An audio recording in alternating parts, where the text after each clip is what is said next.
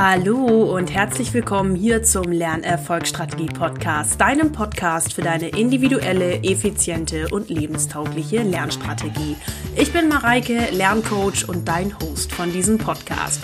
Ich freue mich wieder riesig, dass du heute zu einer neuen Folge eingeschaltet hast. Heute gibt es nämlich ein Weihnachtsspecial und das ist das Interview mit meinem Lernbuddy Martin.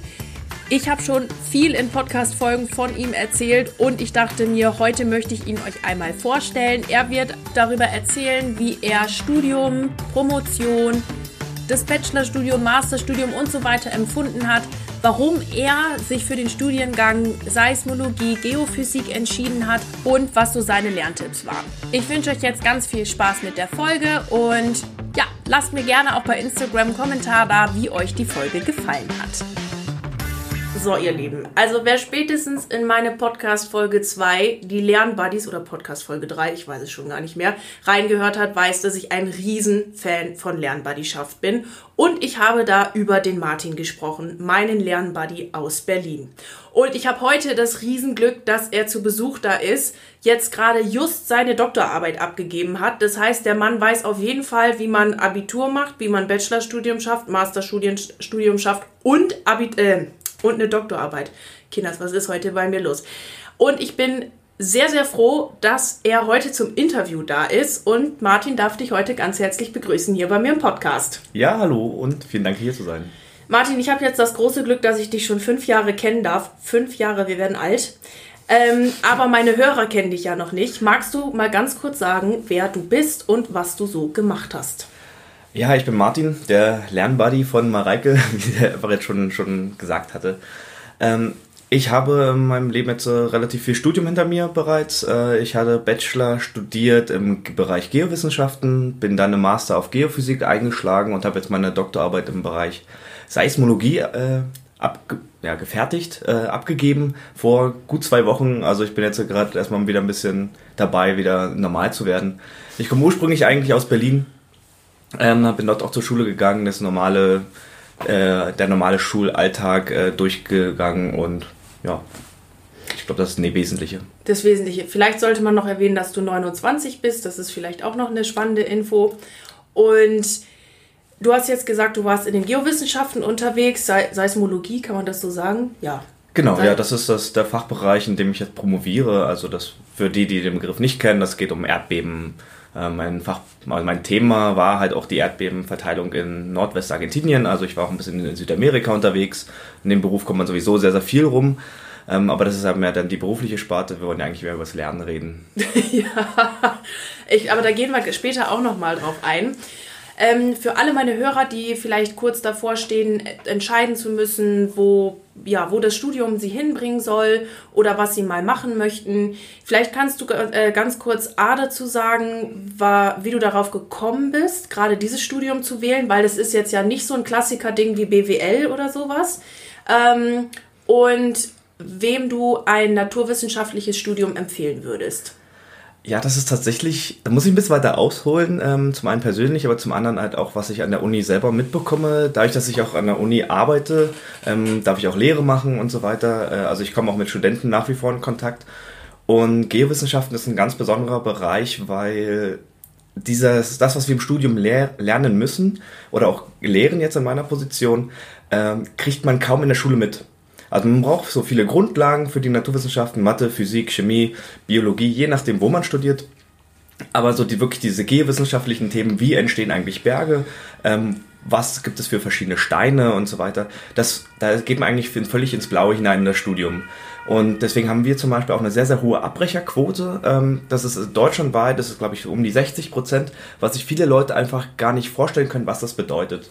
Und äh, deswegen ist eigentlich eine schöne Plattform, jetzt sich immer zu erklären, was, was man eigentlich damit machen oder was man dafür mitbringen muss. Ähm, man muss sich schon äh, viel, viel damit auseinandersetzen vorneweg. Äh, es ist etwas, was man nicht greifen kann. Geo sagen manchmal viele äh, Geografie. Nein, das ist es gar nicht. Geowissenschaften geht viel um die physischen Prozesse. Wie entstehen Berge?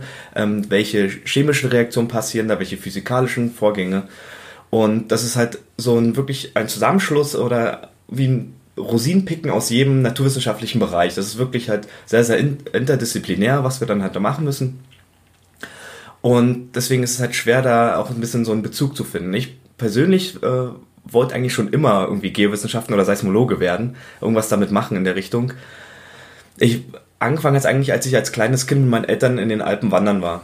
Ähm, wir waren regelmäßiger dort. Ich fand Berge total schön. Ich fand äh, es ist viel, viel schöner, als irgendwo am, am, am Strand lang, äh, rumzuliegen oder sowas. Ich fand einfach, Berge hatten eine total schöne Ästhetik. Und ich habe mich immer gefragt, was, äh, wie entstehen diese Berge? Und ich fand es immer so unvorstellbar, einfach diese Kräfte, die da wirken müssen, um diese 3000, 4000 Meter hohen Berge dort zu kreieren und habe schon als kleines Kind, seit zehnjähriger, schon Steine gesammelt und habe dann hab immer noch zu Hause bei mir im Wohnzimmer jetzt irgendwelche Steine zu liegen, die, die oh, berlinerischer Akzent, aber egal, äh, wieder Steine liegen, die ganz einfach, äh, ja, die ich gesammelt habe vor 20 Jahren oder sowas und das ist halt einfach, das wollte ich schon immer werden, das, äh, das war für mich klar und jetzt habe ich eigentlich so mein, mit 29 eigentlich so mein Lebensziel erreicht. Ich bin jetzt Wissenschaftler und untersuche Berge und wie Berge entstehen. Wow. das klingt richtig cool. Also du würdest jedem, sag ich mal, das ähm, Geophysikstudium, Seismologiestudium, alles was in dem Rahmen zu tun hat, wirklich dann empfehlen, wenn auch die große Leidenschaft dahinter steht. Das sollte man sowieso halt auch. Also man sollte immer so ein bisschen Leidenschaft für das mitbringen, was man, was man macht. Ähm, zum einen die Faszination, aber ich habe halt auch gemerkt, in der Schule vor allem, dass mir halt Physik sehr, sehr gut liegt. Mhm. Also man sollte auch, ähm, da zitiere ich auch mal ganz gerne einen, einen Musiker, ähm, der auch meinte, geht nicht dem nach, was, was, äh, was, wo ihr glaubt, dass ihr da, äh, dass ihr da sehr, sehr viel Ehrgeiz mit beibringt, sondern dass ihr auch, auch wirklich auch gut drin seid. Mhm. Achtet darauf, dass ihr das euch aussucht, wo ihr gut drin seid, weil so, sobald ihr gut drin seid, habt ihr auch leichte Erfolge, es wird euch viel, viel leichter und über einen längeren Zeitraum habt ihr dann, seid ihr dann viel, viel glücklicher, weil, wir, weil ihr einfach immer weiterkommt, immer mehr Erfolg, immer weiter Erfolge sehr, sehr einfach generieren könnt. Mhm. Also, das ist schon mal für, für alle meine Hörer ein wunderbarer Tipp. Schaut euch an, was euch leicht fällt. Gerade äh, was euch in der Kindheit leicht gefallen ist, ja. Da guckt mal genauer hin. Das kann euch auch einen sehr, sehr guten Hinweis darauf geben, was ihr studieren solltet und oder studieren könnt. Ihr müsst ja auch nicht unbedingt studieren, in welche Ausbildung oder wo auch immer ihr rein möchtet. Denn das, was euch leicht fällt, ist meist das, wo ihr auch eure Talente, eure Stärken habt und dahingehend die Berufswahl zu treffen, ist wirklich ein Goldtreffer. Und es hast du offensichtlich geschafft und es ist ziemlich, ziemlich cool. Martin, du hast jetzt ein Bachelorstudium hinter dir, ein Masterstudium hinter dir und eine Promotion. Was würdest du sagen, war in dieser Zeit des Studiums, die dann ja doch länger war, fast neun, acht, neun, zehn Jahre um den ja, Dreh neun insgesamt, Jahre. neun Jahre, eine Konstante? Ähm, tatsächlich mein Studienort, das würde mir als erstes einfallen, äh, weil ich halt, ja, da gibt es immer verschiedene Philosophien, halt, äh, viele Leute sagen, man sollte alles halt nicht an einem Ort machen, man sollte ein bisschen was von der Welt gesehen haben oder auch von verschiedenen äh, Universitäten. Ich habe alles an derselben Uni in Potsdam gemacht, an der Universität in Potsdam. Ähm, das war aber halt viel, viel mehr einfach die fachliche Ausrichtung, weil das halt im geowissenschaftlichen Bereich eigentlich so in meinen Augen wirklich schon ein krasses Nonplusultra ist. Das ist halt einfach im geowissenschaftlichen Bereich weltweit anerkannter Ort, äh, wo viel, viel krasse Wissenschaft gemacht wird. Und das hat mich einfach mal dazu bewegt, dort halt zu bleiben. Und es hatten sich halt viele, viele Möglichkeiten äh, ergeben, wo ich halt überall irgendwie schon, schon gewesen sein, äh, sein durfte äh, für Geländearbeiten. Also in verschiedenen Kontinenten jetzt schon gearbeitet. Ich war vor ein paar Wochen in Sibirien. Ich war, habe jetzt irgendwie ein halbes Jahr in Argentinien gelebt durch, durch meine Doktorarbeit.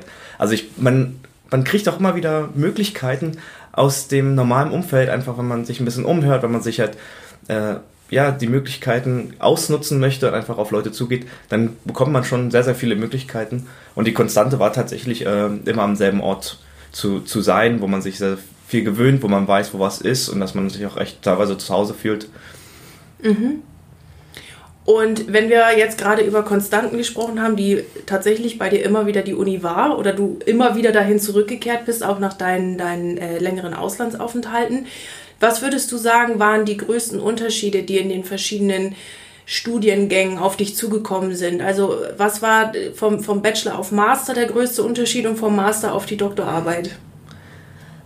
Ähm, ich glaube, das Studium bei mir, das, deswegen, warum ich halt auch Potsdam gewählt hatte damals, ist ähm, so eine Art Pyramide gewesen. Oder so, so ein, ja, ich würde sagen, wirklich ein Dreieck, dass man eine, eine große Basis am Anfang im Studium hatte, dass das erst, die ersten zwei Semester waren halt wirklich nur Grundstudium, ja, wirklich Mathe, Physik, Chemie äh, und meine Freunde sagen immer gerne Steine lecken.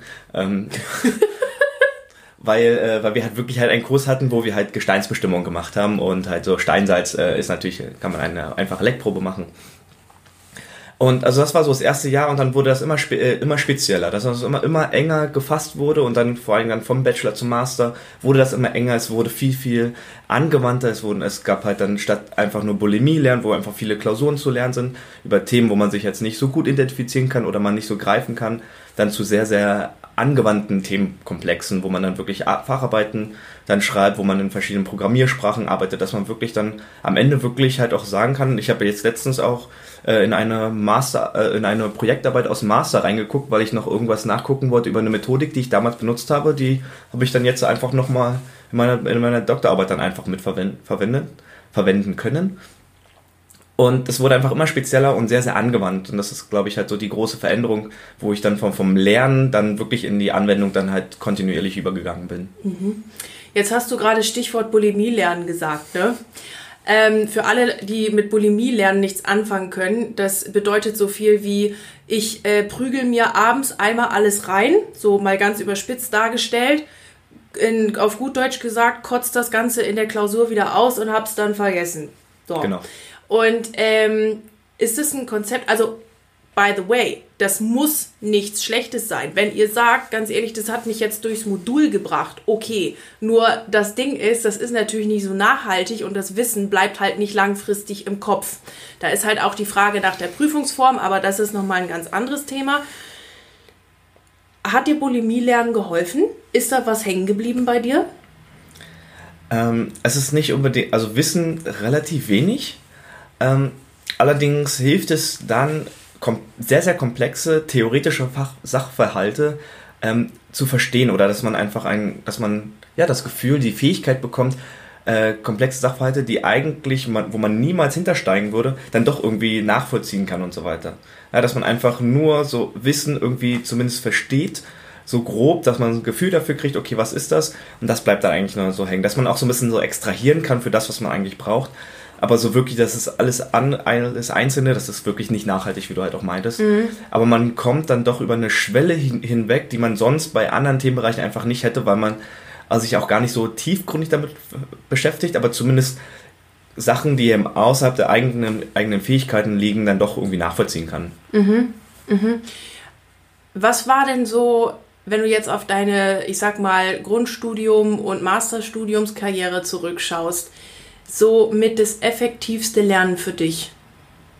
Was meinst du mit effektiv? Ähm, so, dass das Wissen auch hängen geblieben ist, aber dass du nicht ungefähr so zehn Jahre für eine Klausur gelernt hast.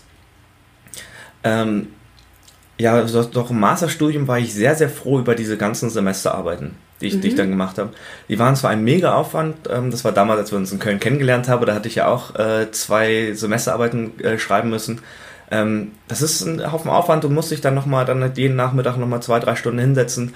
Aber das, was du dort machst, du hast es einfach verstanden. Du kannst immer wieder nochmal reingucken, falls du es nicht später brauchst. Deswegen für diese ganzen angewandten Sachen ist das halt super, super schön.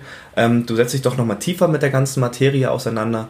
Äh, du guckst nochmal einmal rechts, einmal links du musst das, du schreibst das so auf, wie du das verstanden hast, das Thema. Mhm. Und nicht, wie jemand anderes es von dir fordert, mhm. weil jemand Fragen stellt, sondern du stellst deine eigenen Fragen, die du beantwortest. Und das, das ist sehr, sehr nachhaltig.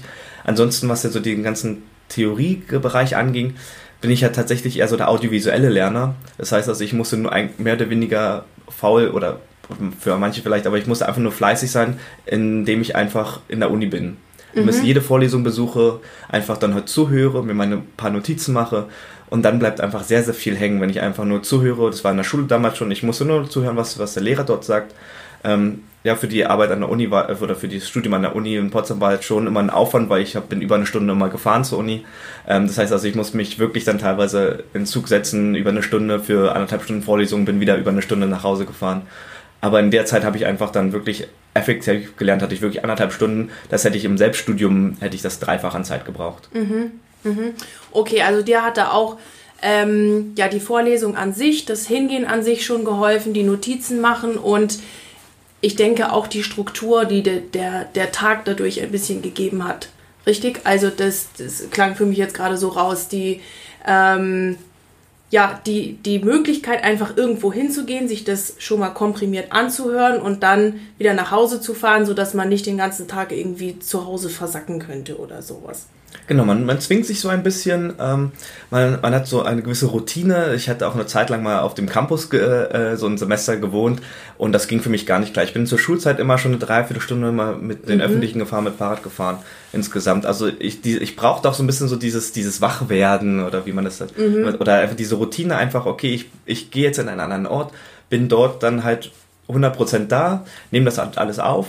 Ähm, das war in der Schule genauso. Und dann, wenn ich halt einfach nur fünf Minuten oder drei Minuten dann halt zum Hörsaal gebraucht habe oder zu, zum, zum Klassenraum, wenn ich bei irgendwelchen Freunden übernachtet hatte, dann kam ich überhaupt nicht klar. Dann habe ich die erste Stunde war, war völlig verplant. Ich habe das gar nicht, gar nicht mitgecheckt, was da passiert ist, weil ich einfach meine Routine noch gar nicht hatte, dass ich dann angekommen bin. Wie cool zu sehen, dass Routinen bei dir auch wirklich gut funktionieren. Ich brauche eine lange Anreise, um mich mental auf die Uni einzustellen, nochmal was zu lesen und so weiter, wie sehr wir auch auf Gewohnheiten reagieren, einfach total ja, spannend. Ja, total. Mensch ist ein Gewohnheitstier, wie man gerne sagt. Absolut, sehr cool. Jetzt hast du ja gerade gerade die lange Zeit der Promotion beendet. Das ist ja auch noch mal so ein Studium für sich. Du hast viel erlebt. Du hast schon erzählt, du warst in Argentinien, du warst in Sibirien und das waren jetzt nicht unbedingt Urlaube, wo man äh, Urlaube sage ich schon Auslandsaufenthalte, die man wie wie Urlaub ähm, betiteln könnte, sondern da wurde richtig gearbeitet, richtig geschuftet, Feldarbeit geleistet und so weiter. Magst du noch mal sagen, was für dich die spannendsten Sachen an der Promotion gewesen sind? Oh, das ist, äh, das ist eine schwierige Frage, weil es einfach jetzt, äh, jetzt die letzten vier Jahre eigentlich jetzt mehr oder weniger in drei Sätzen zusammenfassen müsste. Ähm, weil ich jetzt vier Jahre dran gearbeitet habe. Ähm, es war tatsächlich sehr, sehr spannend, die Vielseitigkeit. Da kann ich jetzt aber natürlich nur aus meinem Bereich sagen. Ich, also ich sehe es ja bei dir so ein bisschen, äh, wie es bei dir ist. Ähm, bei anderen Fachbereichen kann ich mich nicht hineinversetzen. Aber bei mir ist es ganz, ganz eindeutig die Vielseitigkeit. Wie du gesagt hast, ich habe halt Geländearbeit, ich bin wirklich dann halt äh, irgendwo in der Pampa ähm, äh, oder halt in, in, in, den Anden unterwegs und muss dann irgendwelche Geräte aufbauen, warten. Ich habe einen technischen Aspekt, ich habe einen geologischen Aspekt, ich habe einen kommunikativen Aspekt, weil ich mit Leuten dort vor Ort reden muss, um zu fragen, können wir dort irgendwas aufbauen oder was machen wir hier eigentlich und auch da war, da war dort ein Erdbeben, dann müssen wir natürlich auch ein bisschen Kommunikation machen mit dem Bürgermeister vor Ort, mit den Leuten, die interessiert sind. Ähm, dann aber halt auch noch das ganze, die ganze, das Studium, würde man jetzt so sagen, was äh, Literaturstudium angeht, ist sehr, sehr spannend einfach, dass man sich halt einlesen kann in die Möglichkeiten, was gibt es und halt auch die Programmierarbeit. Also das macht mir mega viel Spaß, diese Vielseitigkeit. Und ähm, was war die Eingangsfrage nochmal von der Formulierung her? Das habe ich schon vergessen. was ähm, mit das, das Spannendste war? Das Spannendste. Ähm, ja, am Ende wirklich immer wieder Punkte zu haben, wo ich etwas selbst geschaffen habe. Was ich wirklich der, wo ich wirklich dann vom Rechner sitze und einfach ein, ein Ergebnis halt habe, wo ich dann total beeindruckt bin und einfach weiß, okay, das ist jetzt, das, das revolutioniert so ein bisschen auch so die Ansichten über das, was wir, was wir bisher gedacht haben zu wissen über diesen, über diesen Ort dort, wo ich, wo ich arbeite. Ähm, oder auch selber wirklich dann halt äh, mal irgendwelche Herleitungen, die ich dann einfach mal, mhm. ich dir, mal, dir auch mal, glaube ich, geschickt hatte, äh, wo ich mega stolz auf war, dass ich einfach, das, das habe ich gerade selber geschaffen. Also ich, ich, ich schaffe etwas. Also ich war auch stolz auf deine Herleitung, aber ich habe zu 0% gerafft, was du da gerade hergeleitet hast, als du mir das geschickt hast. ähm, was würdest du sagen, war denn die herausforderndste Sache in deiner Promotion? Ähm, Deadlines auf jeden Fall. also ich hatte wirklich jetzt so zum Schluss äh, eine ziemlich harsche Deadline und äh, da habe ich mich dann wirklich auch echt an die Grenzen, an die physischen Grenzen bei mir gebracht, was, äh, damit ich das halt erfüllen kann. Ähm, ich glaube, das war das, das, das Härteste, was ich hatte. Ähm, weil ansonsten, ich bin halt mega glücklich mit den letzten vier Jahren gewesen. Also ich mhm. halt an jeden einzelnen Aspekt, wo ich denke, könnte ich, könnte ich grinsen da, bei dem Gedanken dabei. Das hat einfach so viel Spaß gemacht und das ist einfach so mein Traumberuf. Deswegen, ich weiß nicht, ob ich die ausblende, diese negativen Sachen, oder ob ich die einfach gar nicht wahrnehme oder vielleicht gibt es die auch gar nicht. Für, für mich selber persönlich. Das ist halt subjektiv. Das klingt aber sehr, sehr cool auf jeden Fall. Und ich glaube, man kann auch jedem Promotionsstudenten einfach empfehlen, die Promotion zu genießen mit sämtlichen Aufs und Abs und was es da alles gibt, weil man einfach auch so viel über sich selbst lernt. Ja, absolut. Also man lernt halt sehr, sehr viel über sich selber, man wird sehr, sehr selbstständig, ähm, mhm. man, man geht Dinge ganz anders an und äh, man, man wird auch, auch mit jedem Abschnitt, den man dort angeht, äh, mit jedem Studium einfach irgendwie auch erwachsener. Mhm. Wie hast du dich selber organisiert? Ähm, ja, ich bin halt jeden Tag zur Arbeit gefahren und dort war ein Rechner da, an dem ich halt meine Sachen strukturieren musste. Also das ist, ähm, ich weiß jetzt nicht genau, worauf du hinaus willst. Ähm, also man muss jetzt für alle Zuhörer, man muss jetzt natürlich dazu, dazu wissen, der Martin hat ähm, an einem Lehrstuhl promoviert. Das heißt, es war eine Promotion, die über einen Universitätslehrstuhl lief. Das heißt, du bist jeden Tag eben auch zur Uni gefahren. Es gibt ja auch andere Modelle, wo du, so wie ich zum Beispiel, die halt extern promovieren und das Ganze von zu Hause aus tun.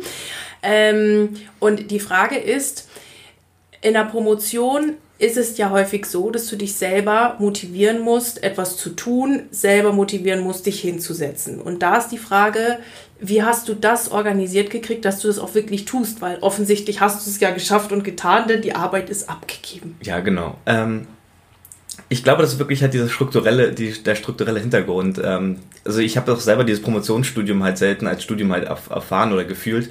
Ähm, ich bin zwar eingeschriebener Student, ähm, habe halt deswegen halt mein Semesterticket, aber das war's dann halt auch schon. Ich sitze halt in der Uni halt auf der anderen Seite des Tisches bei den Prüfungen mittlerweile. Ähm, also ich fühle mich halt auch wesentlich mehr als Wissenschaftler als als Student. Und äh, dadurch kommt einfach so, so die Routine, also eine allgemeine Routine, Selbstverständlichkeit, dass man halt zur Arbeit fährt. Ähm, ja, also das, was ich vorhin schon gesprochen habe, dass man wirklich dann halt nach, von, nach Potsdam fährt, äh, an die Uni sich setzt, die acht, Tag, äh, die acht Stunden am Tag arbeitet oder je nachdem, wie viel, wie viel Zeit halt ist dafür oder was halt nebenbei noch ansteht, wie Lehre. Und dass man einfach dann wirklich halt hinsetzt, sich hinsetzt und einfach das als normale, selbstverständliche Arbeit dann halt macht und auch so ein gewisses Pflichtbewusstsein damit, damit mit einhergeht. Ähm, das ist halt wirklich halt bei mir ein großer Unterschied gewesen zu dem, was im Bachelor und Master passiert ist. Mhm. Master am Ende war das auch schon so ein bisschen bei der Masterarbeit, da hatte ich dann auch dann irgendwann ein, ein Semester komplett frei wo, was nur reserviert war, dafür die Masterarbeit zu schreiben. Und dann bin ich halt auch jeden Tag ans Forschungsinstitut gefahren und habe mich dort hingesetzt und dann halt gearbeitet, weil ich auch ein, teilweise dort die, die Rechner zur Verfügung habe, was zu Hause halt nicht geht. Und ich auch gemerkt habe, okay, ich brauche so ein bisschen auch den Tapetenwechsel. Mhm. Das ist wahrscheinlich bei anderen Promotionsstudien auch noch ein bisschen was anderes, wo halt viel, viel mehr Literatur dabei ist oder man, wie viele Mediziner ja das dann auch dann halt so nebenbei, neben des Berufs machen, am Nachmittag oder sowas. Ähm, da muss man halt natürlich die Organisation ähm, viel, viel bewusster wählen, als es jetzt bei mir der Fall war. Mhm, mh. Also absolut die Struktur dahinter auch, gell? Also dieses, ich fahre wieder, ich fahre dahin, ich habe den Prozess von der langen Tour, dass ich zur Uni muss und so weiter. Genau, dass cool. man wirklich halt den, den, den Abstand halt auch nimmt und dass man mm. merkt auch zu Hause kann ich gar nicht mehr so gut arbeiten. Mm. Das ging im Studium deutlich besser, wenn ich mich weiter irgendwie hingesetzt hatte zum Lernen oder so. Ich habe ja schon öfter erwähnt oder auch in einer Podcast-Folge erwähnt, dass ähm, Lernbuddy schafft, für mich irgendwie ein Riesenthema ist und ich das total cool finde. Jetzt bist du mein Lernbuddy, das ist total cool. Und meine Frage an dich ist noch, wie sehr hat dir das geholfen? Würdest du das empfehlen? Und hattest du auch noch mehrere Lernbuddies oder auch in unterschiedlichen Studienphasen Lernbuddies? Ähm, ja, mir hat das äh, schon geholfen. Jetzt fällt, fällt mir gerade so auf, dass ich ja wirklich auch schon vorher auch schon andere Leute dann mehr oder weniger als Lernbuddies hatte. Ähm, danke für diese Erkenntnis. Und ja, also wenn ich halt wirklich mal chronologisch gehe, also ich hatte auch im, im Bachelor- und Masterstudium, also vor allem hatte Masterstudium, wir sind ein sehr, sehr kleiner Studiengang. Also wir waren ein großer Studiengang mit, mit acht Studenten. Ja, also wir hatten in den letzten Jahren auch so irgendwas immer so zwischen zwei und sechs Studenten pro, pro, äh, pro Jahr im Master in der Geophysik. Und da bist du notgedrungenermaßen, weil du einfach dann halt Gruppenarbeiten hast in bestimmten Modulen oder einfach wirklich halt nur zu zweit dann halt da drin sitzt im Modul, ähm, du tauschst dich einfach aus, weil du einfach dann mal irgendwelche Hausaufgaben irgendwie nochmal irgendwie nochmal Hilfe brauchst oder einfach wirklich halt wirklich Semesteraufgaben einfach auch gedacht sind, zu zweit zu machen. Und du hast wirklich halt nicht unbedingt so einen Leidensgenossen, aber manchmal halt auch, dass du dich wirklich mal über jemanden aufregst, über irgendeinen Professor oder über so ein Thema, dass du dich einfach mal wirklich mal auch nochmal auskotzen kannst. Und dass du aber auch genauso halt äh, dann halt jemanden hast, mit dem du äh, auch, auch Erfolge teilen kannst. Weil einfach die andere Person genau halt weiß, was das bedeutet. Nur mit ganz normalen anderen Freunde, die können einfach das gar nicht nachvollziehen. Deswegen bin ich auch so froh, dass ich jetzt mal Reike halt hatte als Lernbuddy, die halt genau weiß, in welchen Phasen ich jetzt gerade stecke. Es gibt ja auch dieses wunderbare YouTube-Video von von, äh, von MyLab, äh, die verschiedenen Phasen einer Doktorarbeit. Ich verlinke es euch in den Show Notes. Und das ist einfach, äh, man, man weiß einfach, wo die andere Person steckt und man weiß auch dann mit der Zeit, wie man die andere Person rausholt. Oder dass ich auch einfach wie vor zwei oder drei Wochen einfach dir mal gesagt habe, Reike, ich brauche mal einen Arschtritt. Und dann kam der Arschtritt. und das, sowas hat man einfach in, äh, sowas wächst natürlicherweise ähm, dann einfach aus, aus, der, aus der Not heraus oder einfach mit Leuten, mit denen man sich sehr, sehr gut versteht. Und ich habe jetzt zum Beispiel meinen Lern, würde ich jetzt als Lernbuddy bezeichnen, einer von denen, die, die ich im, im Masterstudium hatte, mit denen habe ich, mit ihm, der macht jetzt eine Promotion in einer ganz anderen Stadt. Wir, wir sehen uns vielleicht so ein oder zweimal im Jahr auf irgendeiner Konferenz oder sowas. Und dann nehmen wir uns aber immer noch die Zeit, uns zu unterhalten und sind immer noch, tauschen uns darüber aus, was jetzt gerade so los ist, was jetzt bei anderen los ist, was in der Wissenschaft los ist, ähm, in welchen Phasen wir jetzt, wir suchen jetzt gerade so äh, Postdoc-Stellen, äh, da sind wir halt total auf der gleichen Höhe, da weiß ich, an wen ich mich wenden muss und mit wem ich halt Spaß habe. Sehr cool. Martin, vielen Dank für alle deine Antworten. Total gut. Ähm, ich äh, bin, bin absolut begeistert und von dem, was du alles gemacht hast und erzählt hast und vor allen Dingen deine Begeisterung für dieses Studienfach ist einfach unglaublich cool und dass du darin weiterarbeiten möchtest. Und wenn für alle Hörer, ihr seht ja nicht das Grinsen auf Martins Gesicht, aber er ist durch und durch Geophysiker, Seismologe, das ganze Programm. Und ich habe jetzt zum Schluss noch für dich fünf Fragen, fünf Antworten. Nicht lange nachdenken, einfach antworten. Ein, eine Frage, eine Antwort. Eine Frage, eine Antwort. Ich, ich gebe mir Mühe. Oder vollende den Satz viel mehr. Kaffee ist für mich. Schwarz. Typische Naturwissenschaftler-Antwort eher. Der schönste Ort an meiner Uni. Ähm, mein Rechner. Dein Rechner. Okay. Das sollte ein Student unbedingt tun.